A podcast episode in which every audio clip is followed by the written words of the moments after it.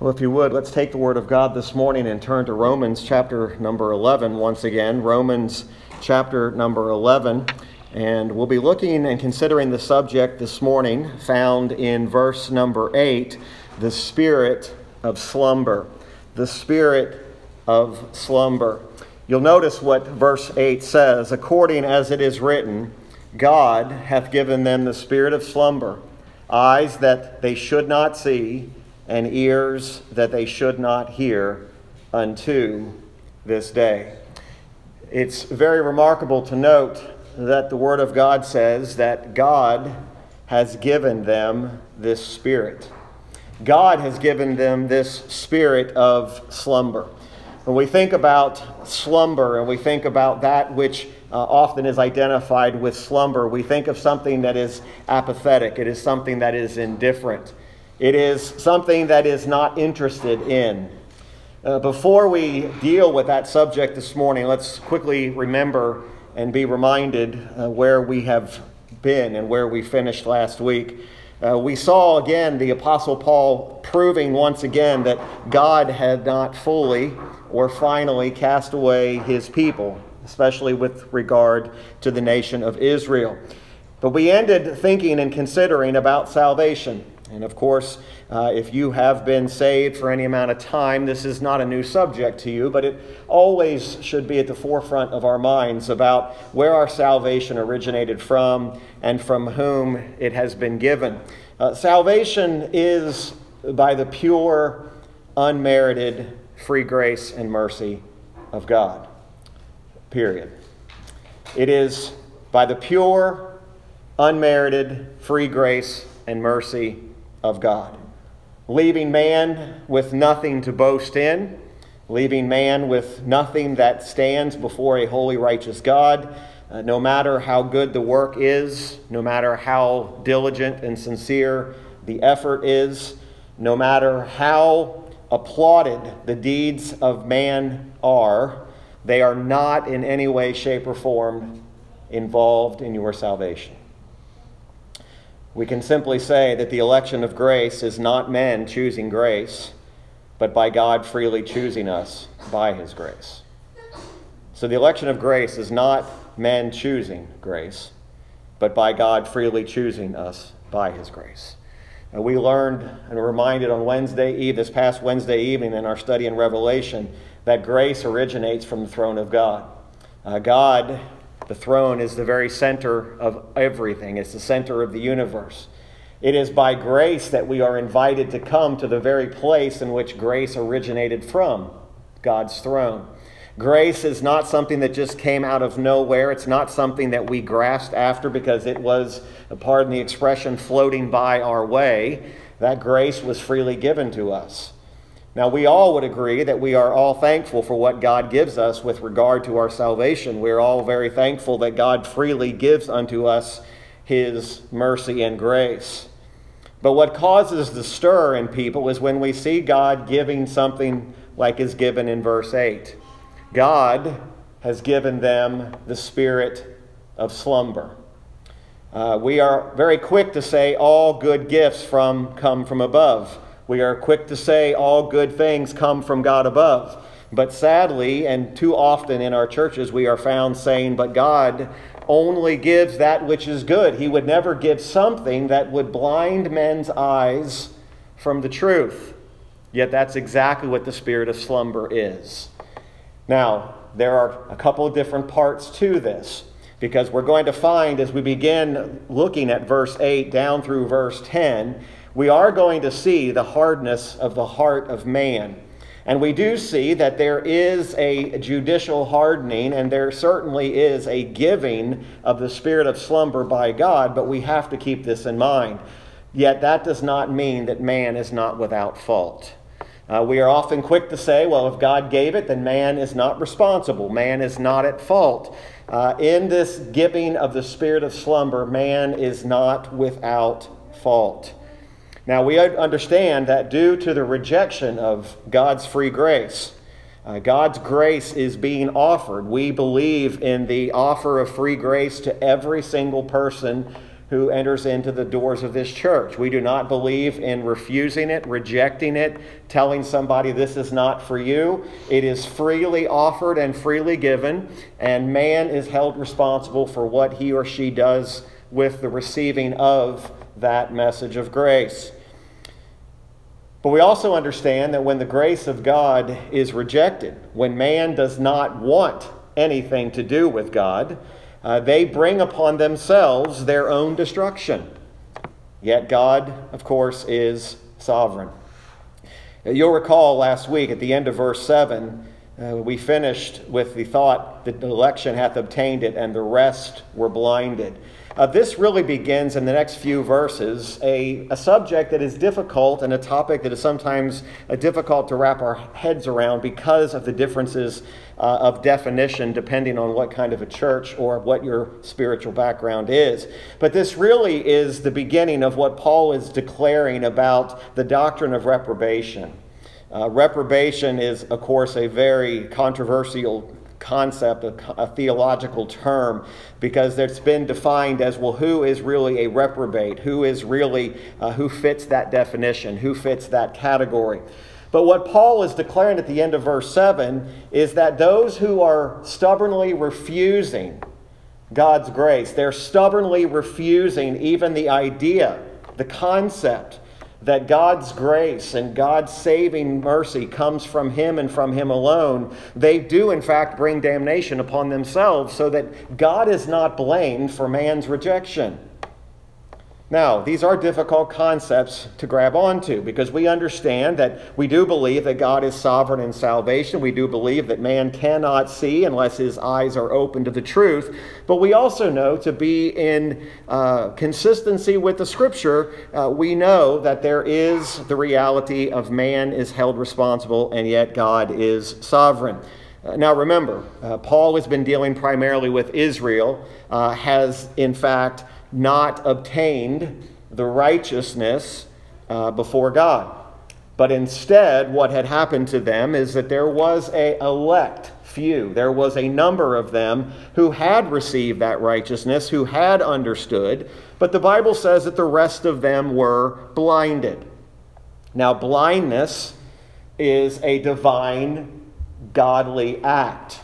Uh, blindness is judicially given by God. We understand that. We also know that man is born in sin. Man is born unable to come to God on his own. But we do know that God is always right in judging sin. So God is always just, He is always right. He would have been just in allowing all of us to go to hell. He would have been just. That would not have made God bad. As a matter of fact, uh, with, we, we understand our humanity, we understand who we really are, uh, we realize there is nothing good in us, there is nothing righteous in us, and we know that it has to be by God's free grace because there's no way uh, I could earn my way into the glory of God. We do know the Bible talks about a time uh, when God will bring man to bring to believe, rather, a delusion, to believe a lie. Uh, Second Thessalonians tells us about a time when God will make man believe a delusion. They will believe something that is not true. Again, does that make God unjust? Does it make him unfair? Absolutely not. He is doing everything within his sovereign rights. So we do understand that this doctrine or this declaration that Paul begins here of reprobation really begins there in verse 7. In verse number 8, he really begins to deal with the doctrine itself. Now, you'll notice you don't see the word reprobation in your, translation, and now I say that, maybe somebody does. I'm not aware of a, of a translation that actually uses the word reprobation. But you'll notice again what verse 8 says according as it is written. That means this is not a made up doctrine. Where is it written? It is written in the Holy Scriptures, it is written in the Word of God. And we notice who the giver is God hath given them. Who has He given? It's in context with the end of verse 7. The rest were blinded. God has given those who are blind or who are, have been blinded the spirit of slumber. Now, we've got to be careful that we don't look at this word spirit and take this to mean some kind of a created spirit or something that God is infusing in man. In other words, God is not adding to man to make this happen. It is not a created spirit. It's not an infused spirit. It's not a spirit that's uh, being produced in man by osmosis. This reality is the what is already in man, which is man's hardened mind and his will. Man's mind is already stubborn and is already enmity against God. He has no desire for God. He has no desire for the righteous things of God. This is not God giving a new spirit. He's allowing and putting what's already there to continue. Notice it says, eyes that they should not see. Now, it's not that man is now being given eyes, that now suddenly they're blinded, but his eyes are not going to see the truth of this. His ears are not going to hear. And what does Paul say? How long has this continued? He says, unto this day. That means there is this judicial blinding that is still happening, this spirit of slumber. Even in Paul's day, there was the reality that God was giving men over. He was giving them over to a reprobate mind. Romans 1 tells us a little bit about that, how that God gives them over to the mind that is already there. Now, the word reprobate is in Romans 1 verse 28, it says, And even as they did not like to retain God in their knowledge, God gave them over. There's the word gave. Gave them over to a reprobate mind to do those things which are not convenient. This is, these are consequences. These are the results of man's hardened will and man's hardened choice. So, what is God doing when He's given them the spirit of slumber? He is giving them over to a reprobate mind, a mind that continues to be void of the desire for the things of God. But now notice that Romans 1 did tell us that they did not like to retain God. It wasn't that they didn't know about God. Romans 1 is all about them man not be man being without excuse so that man could never say, I was not aware there was a God. The reality is, the Bible says they don't like to retain God. They change the natural things. Verse 24 of Romans 1 Wherefore God also gave them up to uncleanness through the lust of their own hearts to dishonor their own bodies between themselves, who changed, look what it says, who changed the truth of God into a lie and worshiped and served the creature more than the Creator. For this cause, here it is again, God gave them up unto vile affections. God did not create the vile affection, He just left them in their vile affection and did not enlighten them and illuminate them. God gave them over. That's the same concept that's happening in Romans 11. God hath given them the spirit of slumber. Again, this is not some kind of an additional adding to that now condemns man. Man is condemned already before Christ Jesus opens his eyes again, the great mysteries, not only of reprobation, but the, the mysteries of election itself. So, what is God doing? God is punishing the self righteous. He takes away all sense of their spiritual knowledge of God. It's interesting that the, the metaphor here or the illustration is to be put into a very deep sleep, to slumber. A slumbering uh, man, a lazy man, a man who is half awake, a man who is, who is completely uh, removed from, he's in, a, he's in a sleep. And while he's sleeping, his eyes don't see and his ears don't hear. So we understand that this is God teaching us the reality of what Scripture does teach us. That they, the Bible does teach about the reality of God giving sinners over. And remember this it's not so much that God has said uh, that th- this is the reality that I'm not going to save some, but what I'm rather going to do is I am going to allow some to remain in their current condition. Again, that is one of the great mysteries. It is one of the great uh, quandaries that we in our humanity deal with. But I think we can see very clearly that that's what Paul exactly is saying here by giving them over to the spirit of slumber. So we see that this doctrine of reprobation certainly uh, is a part of the Holy Scriptures. And then verses 9 and 10, uh, we're going to just uh, keep the theme here and we're going to give this the heading of the decree of reprobation. Uh, the decree of reprobation. This is a, a prayer or a statement that is not a random statement, but is a quote of what David said in Psalm 69. And we'll turn there in just a moment. But notice what it says Let their table be made a snare, and a trap, and a stumbling block, and a recompense unto them. Now, Paul, as he often did, quoted the Psalms. Psalm 69 is the most quoted psalm in all the New Testament. You'll find more references to Psalm 69 in the New Testament than any other psalm.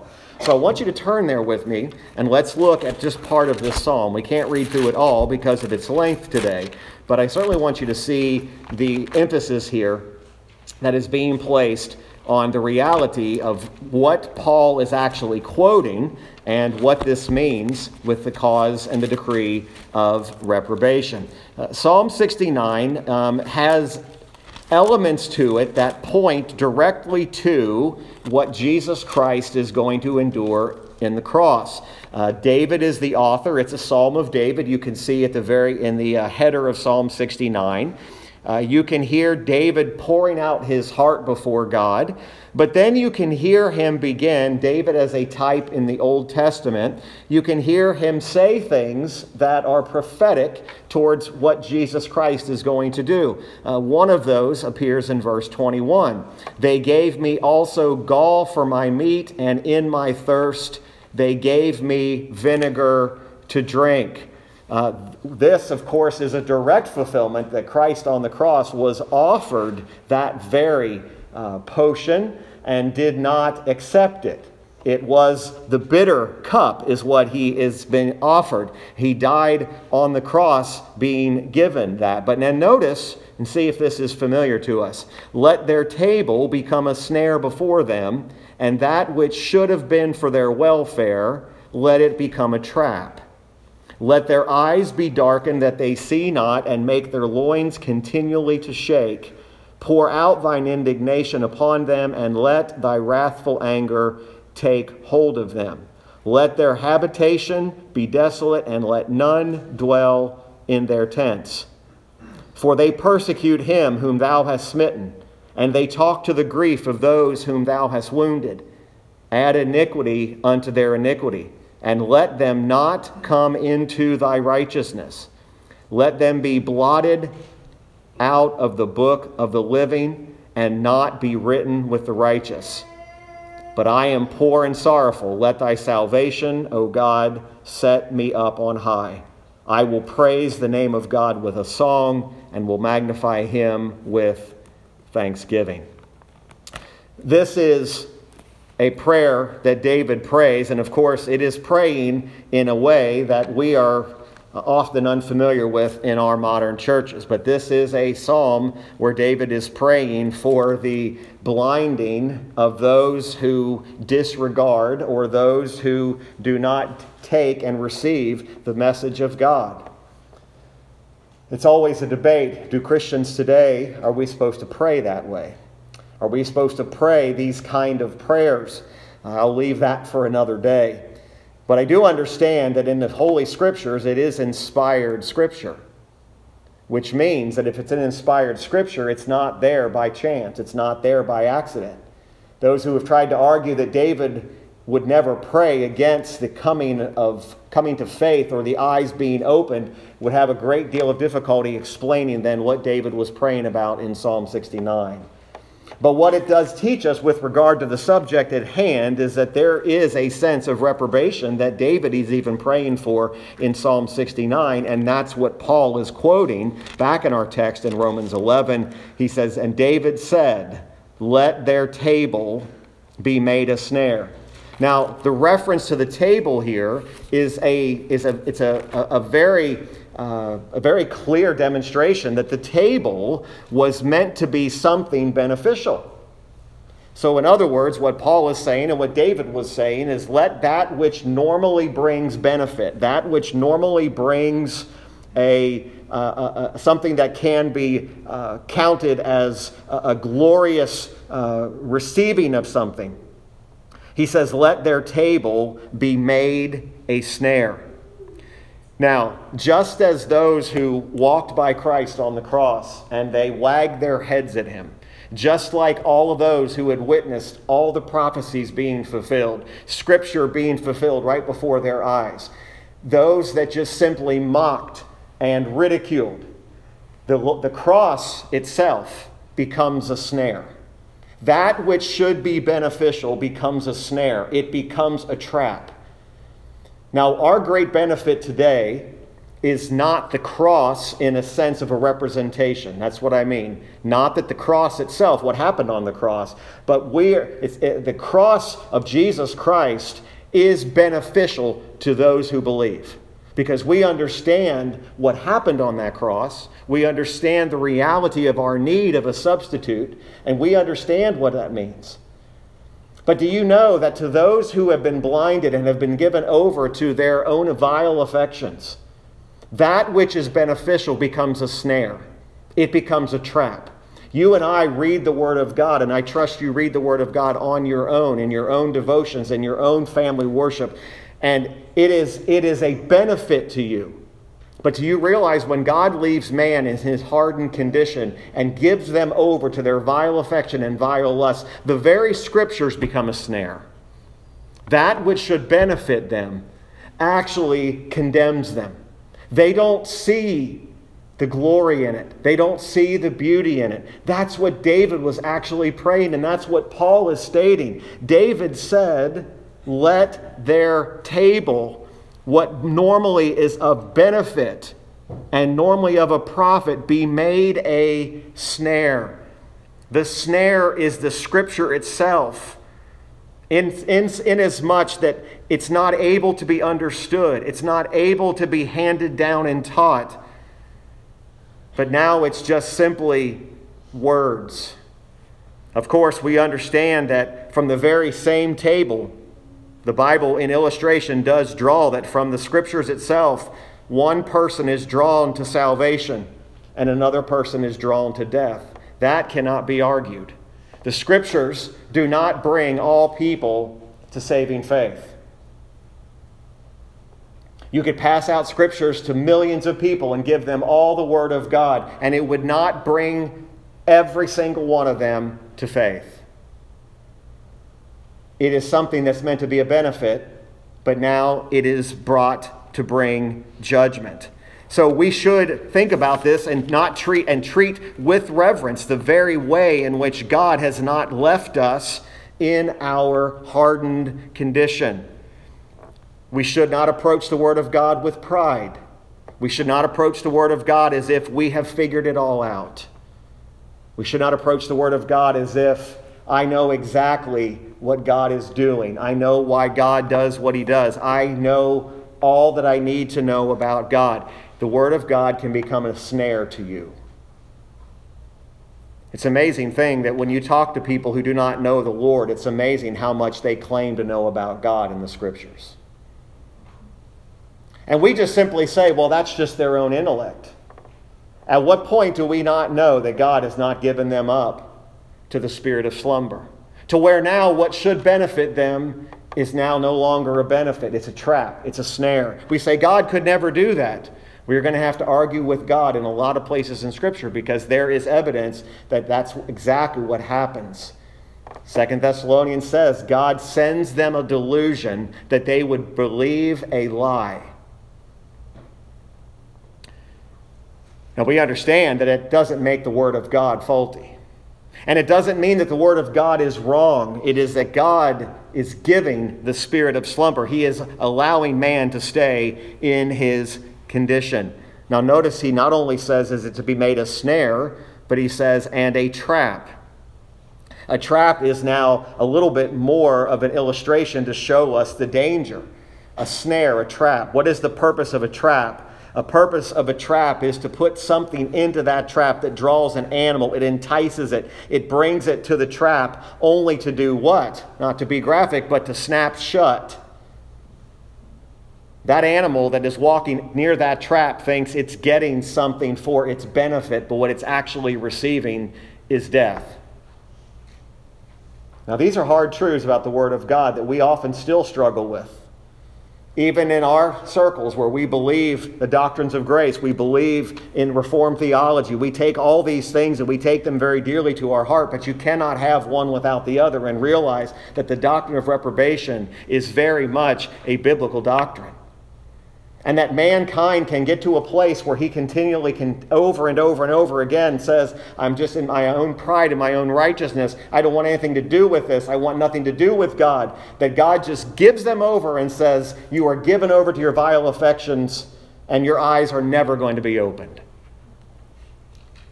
Friends we've got to be very careful with what we do with the word of god when we hear it. We should never take a single message from the scriptures lightly we should never assume, well, that's not an important thing for me to know.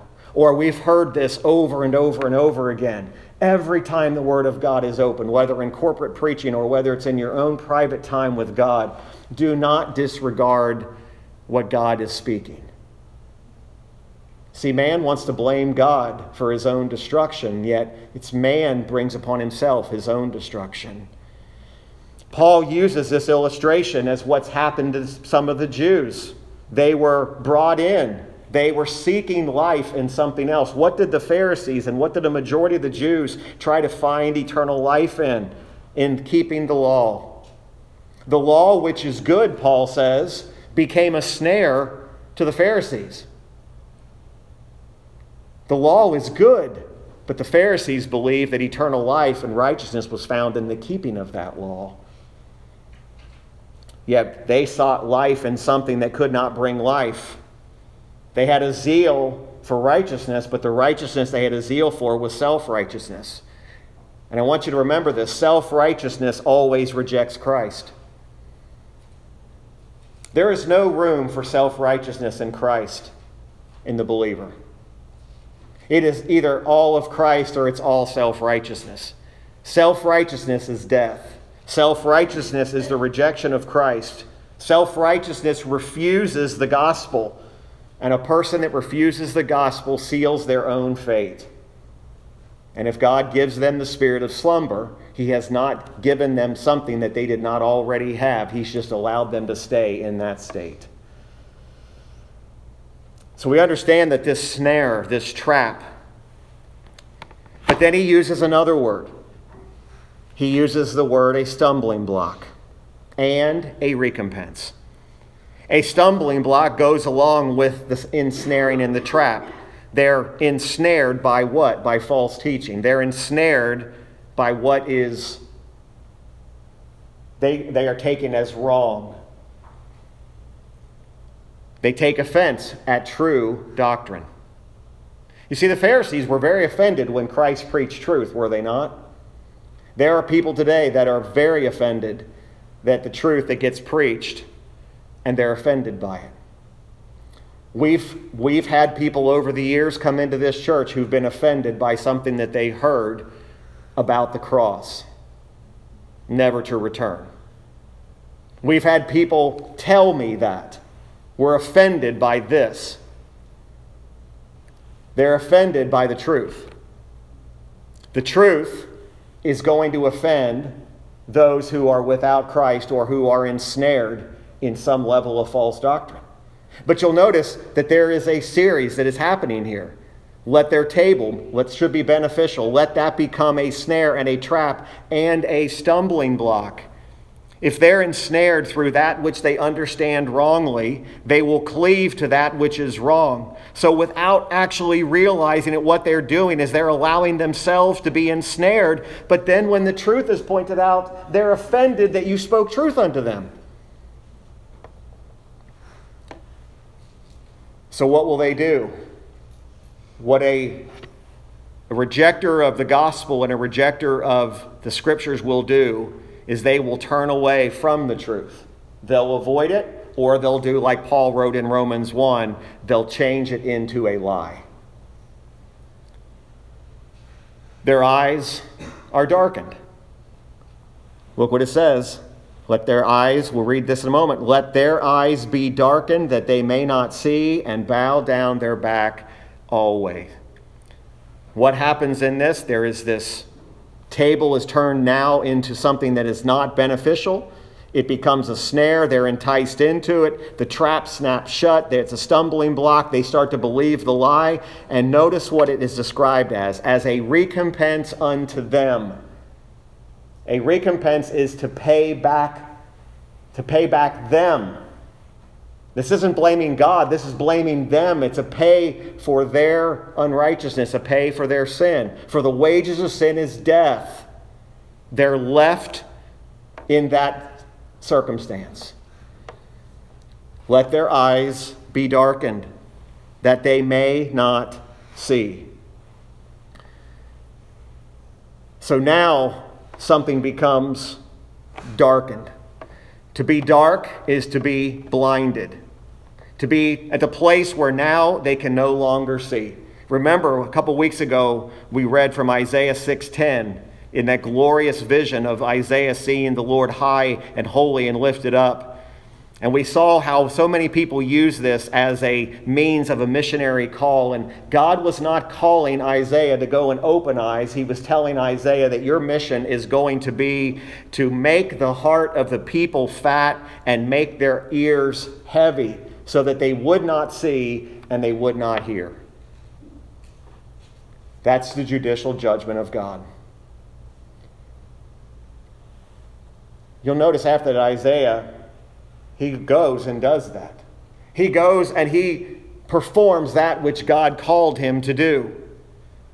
And as we saw in Psalm 69 22, even David's prayer was, Let their table become a snare before them. What do we pray for when we want to see somebody come to faith or come to Christ, rather? We say, Lord, enlighten their eyes, open their eyes, open or unstop their ears. Why do we pray that way? Because biblically, that's what must happen for a person to understand the realities of these things.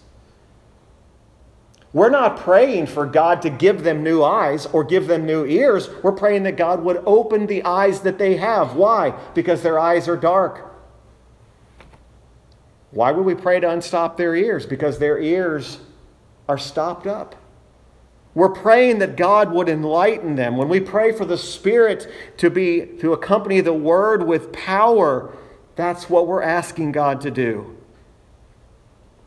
God does good to those who come before him in humility. At the very least, at the very least, a world that is without excuse that there is a God should approach God at the very least with humility. And yet, the depravity of man will make a person stand up in defiance in their own hardened will and mind and shake their fist at God and say, I will not humble myself to this God. Now, if a man takes that approach, a woman takes that approach just on the surface, doesn't God have a right to do whatever he wants to do with that person? Absolutely. He created that individual. The Bible says he created Pharaoh to demonstrate his glory. He created Judas Iscariot for the very purpose of being a traitor. But then we understand that when God's people we, real, we realize what has happened to us. We don't come to, to a knowledge of Christ in pride. We don't come to Christ with this idea that we are worthy of being saved. No, we come because we know that the prayer was answered, that our eyes were opened and our ears were unstopped. Everyday life, we think about every day that we live. We ought to thank God that He opened our eyes. Imagine, even as us as believers in the world today, when you try to proclaim the gospel, when you try to give the good news, why are so many people offended at your stance for God? Can I ask you that question today? Why does your faith offend unbelievers?